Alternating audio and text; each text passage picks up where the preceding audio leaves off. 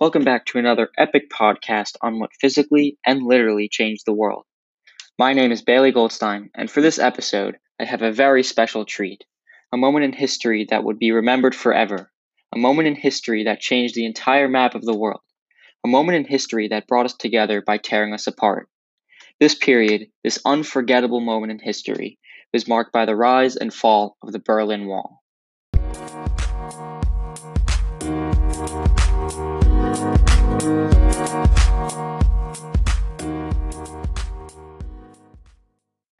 To understand this time, we have to go all the way back to World War II.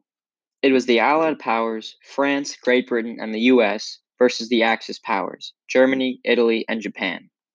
May 8, 1945, came to be known as VE Day, VE standing for Victory in Europe. In other words, May 8, 1945 marked the surrender of Germany and the Axis powers, signifying the end of World War II. The punishment for Germany and the Axis powers after the war was decided by the Potsdam Agreement held near Berlin. One contingency of the agreement of the agreement stated that Germany be divided into four sectors or zones. Authority over the three sectors in the western portion of Germany would be given to the US, Great Britain, and France, while authority over the sector in the eastern portion would be given to the Soviet Union. Additionally, the city of Berlin, Berlin was to be also divided into the four sectors, consistent with the US, France, and Britain in the west, while the Soviet Union got the eastern portion of the city. East and West Berlin became microcosms of the outside world, as West Berlin came to represent the ideologies of the democratic capitalist society, while East Berlin the ideologies of Soviet communism. Over time, the increasing tension between East and West Berlin would come to represent the immense struggle between the Soviet Union and the United States, between communism and democracy, laying the foundations for the tense battle known as the Cold War. From the end of World War II, the Soviet Union, in a belief that their institutions of communism were essential, sought to spread their ways to other nations, taking over many and claiming them as satellites or puppet nations. The growing threat of a potential communist stronghold over Eastern Europe brought communism closer to American soil than ever before, festering the Red Scare that swept over the democratic nation. The US and the Soviet Union, once allies, turned to enemies, and thus the Cold War had begun. Because the two nations had such different beliefs, any actions taken by one was seen as a hit to the other. For example, when the United States and Britain combined their sectors to form Bizonia, with the intent of eventually rebuilding Germany back up again, Joseph Stalin, the leader of the Soviet Union at the time, saw this as a direct contradiction to the Potsdam Agreement. In return, Stalin took drastic measures to block all roads, railways, and canals to the western portion of Berlin, a move known as the Berlin Blockade. Even more infamous than the Berlin blockade was the response of the US, Britain, and France. Unable to import goods into the city by land, they took to the air in what was known as the Berlin Airlift, which lasted for more than a year and carried more than 2.3 million tons of cargo into West Berlin. The increasing animosity between the US and the Soviet Union on the outside was also visible within Berlin itself.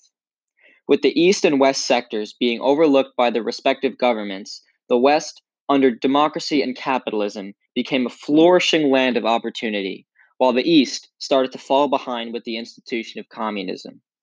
The dragging communist society caused many people living in the East to migrate to the western portion of the city, leaving the Soviet Union with a declining population and workforce. As a result, in an attempt to hinder the mass migration to the West, the Berlin Wall was built, making the once fluid border now rigid. The construction of the wall ruined the lives of many, preventing people from doing their everyday jobs and splitting apart families. This struggle would last for another 30 years until the wall finally came down in 1989. Mr. Mikhail Gorbachev was arguably the most critical factor in causing the fall of the Berlin Wall. His new democratic institutions of perestroika and glasnost, and decisions to break off from many of his satellites in order to save the Soviet Union, left communism in the dust. The breaking point was near, and idolized by President Ronald Reagan's infamous line, Mr. Gorbachev, tear down this wall.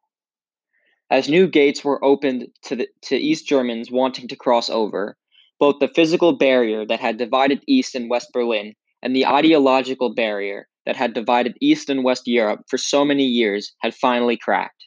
The Berlin Wall's time had come. What made this event really important was that the fall of the Berlin Wall ripped through the front lines of communism and accelerated the demise of the Soviet Union.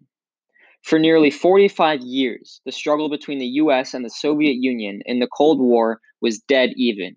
Neither country had a step over the other. However, once the Berlin Wall fell, it only took about a month to bring the Cold War to a close. The fall of the Berlin Wall demonstrated, and will continue to demonstrate, that when put head to head, democracy will prevail over communism. The fall of the wall sent ripples of change throughout the entire world, replacing communism with democracy and leaving behind a bright future of the world we know today. I'm Bailey Goldstein, and I'll see you next week.